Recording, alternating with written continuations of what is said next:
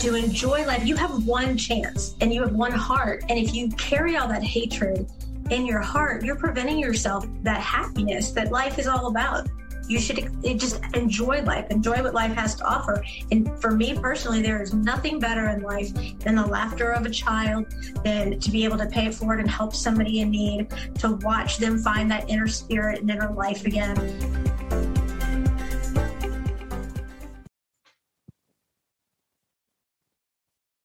Good afternoon and welcome to another edition of a Contagious Smile podcast. I'm Victoria and I'm here today with Nicole, who is a superhero special needs mom of somebody that I absolutely love and adore. And you guys all know that is Peyton because Peyton and my daughter Faith have been best friends for so many years. I don't even know how many years now. Do you?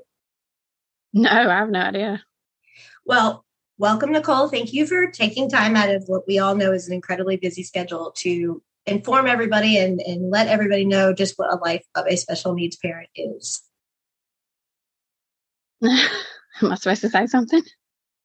Yes. She's nervous, so you got to cut her a little slack.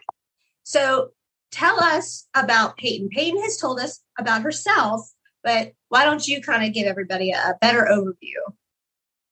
Oh, Lord have mercy. Um, she's born at 33 weeks, which we knew about. I purposely induced labor. Um, she was born with a cleft lip and cleft bilateral palate with breathing problems.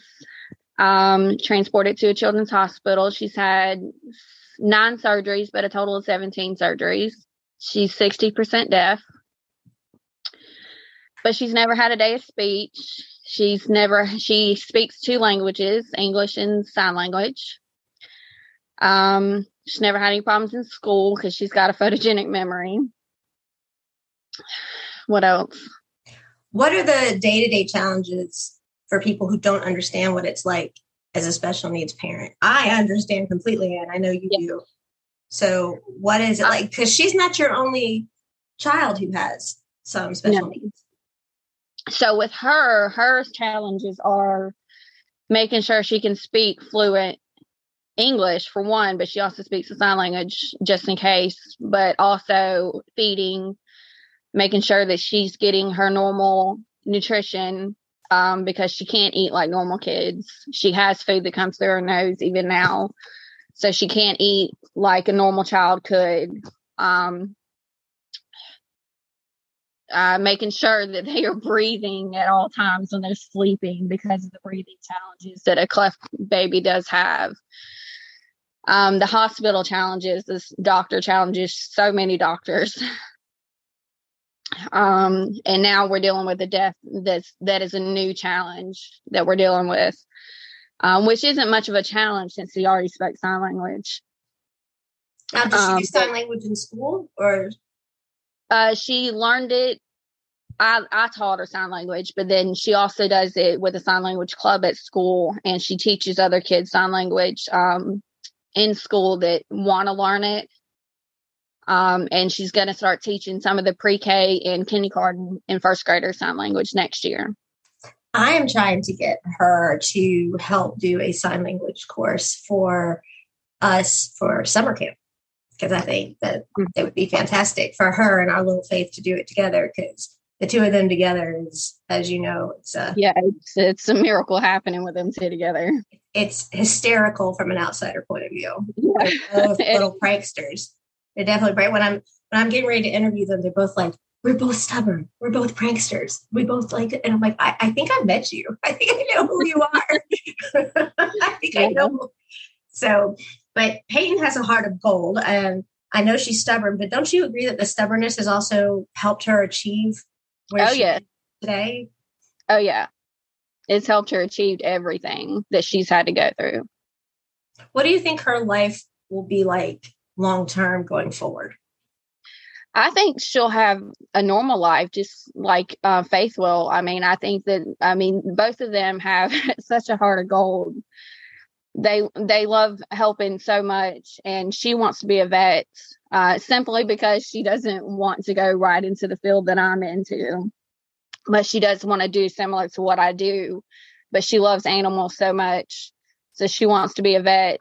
But I think that she'll still continue helping other kids with special needs um, throughout. So, does she have any additional surgeries on the horizon? Uh, she has a jaw surgery. Um, I think it's going to be both jaws, but they're talking about just one jaw surgery, uh, just her upper jaw. But I think it's going to be both jaws. What are they going to be doing? I'm not really sure what it's called, but they're going to be expanding her upper jaw and uh, narrowing her lower jaw. So they're going to do the expansion like with the key turning. Uh, we've already done that. See, that for yeah, me was hard. When Faith had the mandibular distractions, we did it twice. First time she wasn't even a week old. And then the second time was when she was two and a half. And to put the device for people who don't know what it looks like, it looks like, well, they have metal rods that come out of their skull behind their ears.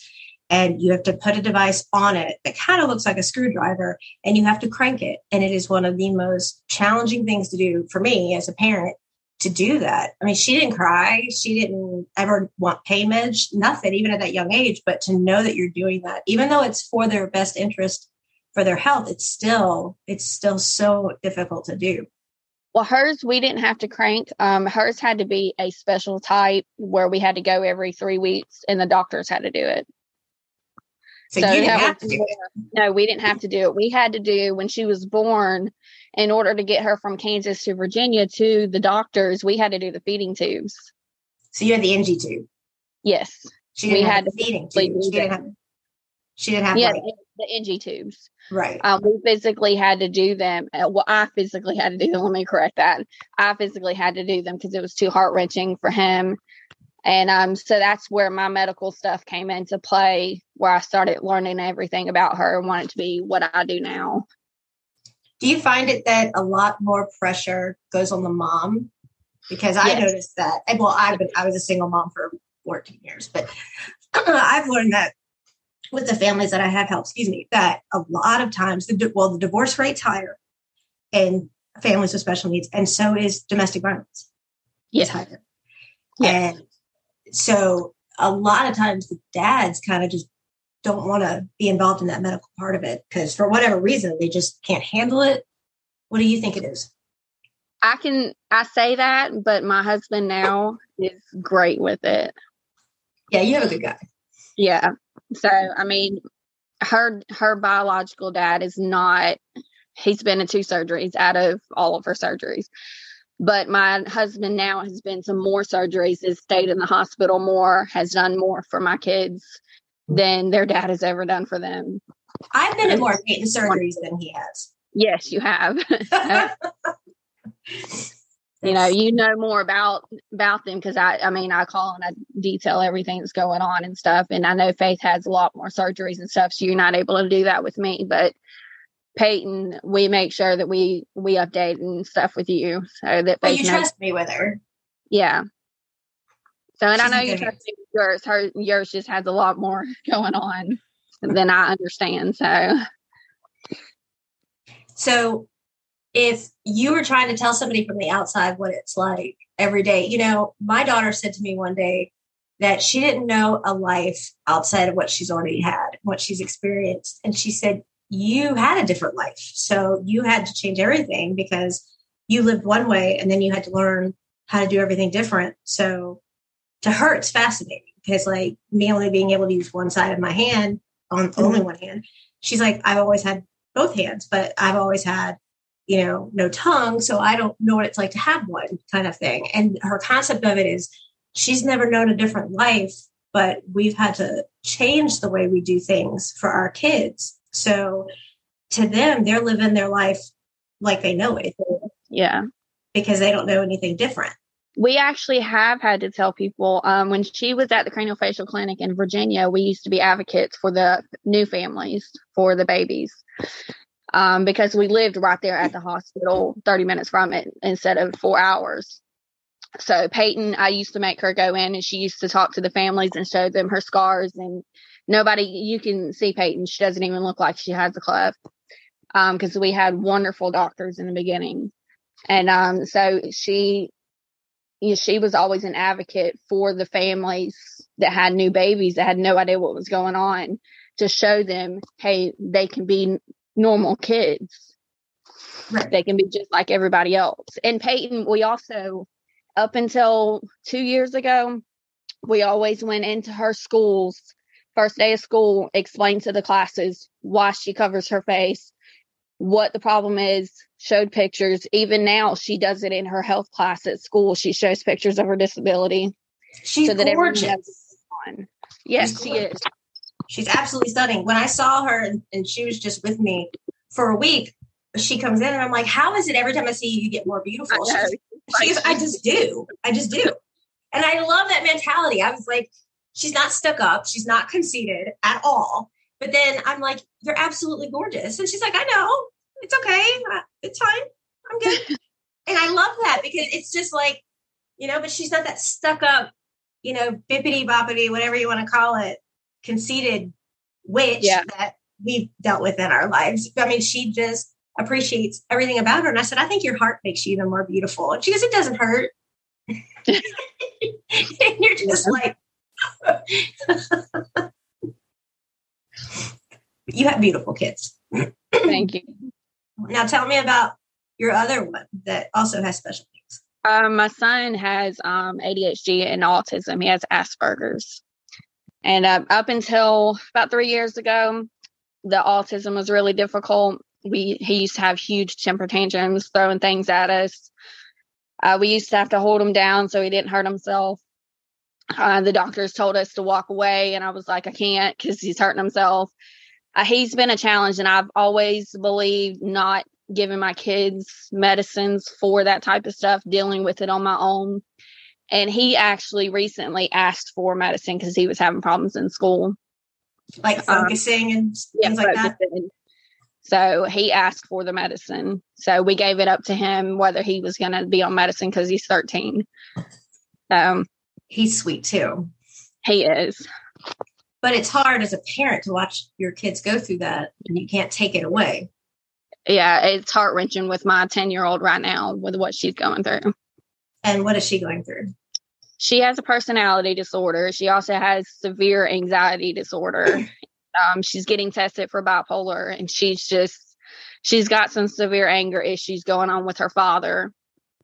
And as she's taking it out on everybody. So, do you notice that one sibling gets more aggressive because they feel like they don't get enough attention because so much attention has to go towards one more than the other? This particular sibling thinks that she's an only child out of seven children. So she was here, but she was the one that was here by herself for two years. Right. So she kind of got spoiled a little bit from what I went through with domestic violence. So she really got spoiled a lot. And then we got my seven year old. So she was no longer the baby. So that, you know, made some of the anger come out. Right. Right. What do you think is the hardest challenges of mother of three kids with special needs? Uh, the no sleep. There is no sleep. No lie, the no sleep. There is because no my ten year old also doesn't produce melatonin, so she doesn't sleep at all. She might sleep two or three hours a night. So, and that's because we give it to her. See, I never get to sleep, and then Faith would walk up to me and open up my eyelid if I actually got to doze off at all. And she's like, "Are you awake? Are you awake? Yeah, yeah uh huh, yeah, uh-huh, yeah." That's how that's how this one is, and I'm just like, you know, just leave me alone. Yeah, five minutes. like, Ten minutes, man. But there's so much more to it that it's not like you're just, you know, they go to school or they do whatever, and then at the end of the day they go to bed and it's over. It's not. You have so much more required on you. You have therapy planning, you have appointments, you have to and from, you have to, you know, integrate everything that you need to do during the day for them. And I know how I am. I know how you are. We try to make it as least medical for them, which puts more on us and that just represents us as parents but so that they don't feel like this is the consumption of their life but we literally are like but it makes hey, our anxiety go up right but we've got to be able you know to make sure that they're hitting their milestones and that you know like my my daughter every time she takes a drink I'm like, okay, slow down because she can aspirate. And, Yeah. you know, and now that she is, oh, so painful for me to say this, teenager, she goes in there and like she'll try to take a sip in the in her room with the door shut. I just have water in here, mom. And I'm like, I understand that, daughter, but can't you, you know, just do it in front of me? No. And you know, it's like I understand she wants a sense of normalcy, but I mm-hmm. explained to her, what are you going to do if you're choking? Because she's a silent aspirator, and Faith isn't going to be like, you know, hitting a wall or whatever. So she won't drink at meals, and neither does Peyton. Neither one of them drink at meals. They, they No, actually, Peyton, that's a new thing. I think that's that's got something to do with her surgery, the last one that she had. I think that she is aspirating, but she's not telling anybody. See, Um, I wondered when she was here. uh, when she was here, she kind of had a hang up for a minute, and I kind of was watching her, but not letting her know I was Yeah, watching I've her. watching her real closely too. And she just kind of looked, and I was like, "Was that a tough fight?" Because I didn't want to embarrass her, because I know she's trying to be all you know tough. And Yeah. she was like, "It's okay." And I said, "Do you want me to get you anything to drink?" And I could see it in her face, and she was just, Mm-mm, "But I think And I'm I full." think around Faith, she tries to be even tougher. Right. Oh, she's hilarious. I mean, she's like, you need to get something to drink. You need, you need to come in there and drink. And then she'll be like, Mom, because she calls me mom, which I love. And she's like, You're not drinking. She's not drinking anything. And, you know, and she's like, You need to get something to drink. Come on, let's go. You know, and and then she's like, We're not going to do this unless you've had five sips. And I love how they just bounce off each other and they encourage each other. And Max, like, uh, they, you know, they're they're they're like, you know, messing around, and she'll be like, "Well, you're not gonna do this with me until you're not talking for five minutes. You need to let your mouth heal." What? Peyton doesn't shut up. So they told us that she would never talk. And I'm just like, at this point, when she started school, we got called every single day for the first year because she was getting in trouble in class because she wouldn't shut up. And I'm like, can we sue the doctors for this? like, can we sue them? So I, I started teaching her the sign language at six months because she, we were told she couldn't talk. She started saying the words every time I taught her a word. At a year, she started speaking in full sentences. So I stopped the sign language for a long time. I started back at five years old. And I'm like, Peyton, you got to go to school to shut up. like, you can't go to school and just talk. She doesn't hush. She talks in her sleep too. yes, I've heard her, and I go in there and I knock on the door and and I open it quietly, and, and I'm like, "Are you guys okay?" And then they're just like out cold, they're sleeping in their separate beds on the opposite side of the room, and I'm like, "Hello," and you know they just chat, chat, chat, chat, chat, chat, chat, and you're just kind of like, He's trying to fly. He's trying to fly. For for Mm. those of you wondering what she's talking about, she has a dragon, and he is literally trying to fly right now. So uh, people are probably wondering what you're talking about. So she has a, a calming dragon to help her with her her anxiety. so if you calms my anxiety and he calms my seizures. He also calms my daughter's anxiety and my son's um, Asperger's. He calms him down too. So if you had a final message for any of the parents, what would it be? Um, make sure you have a close knit group of of good moms that understand what you're going through, so that you have the help.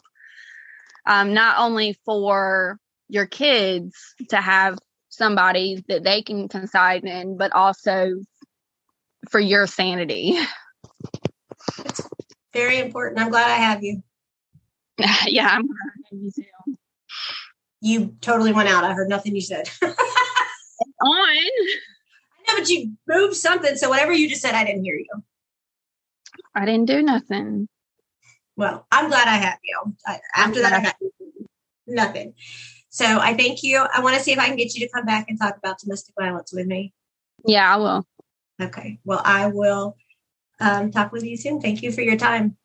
Thank you.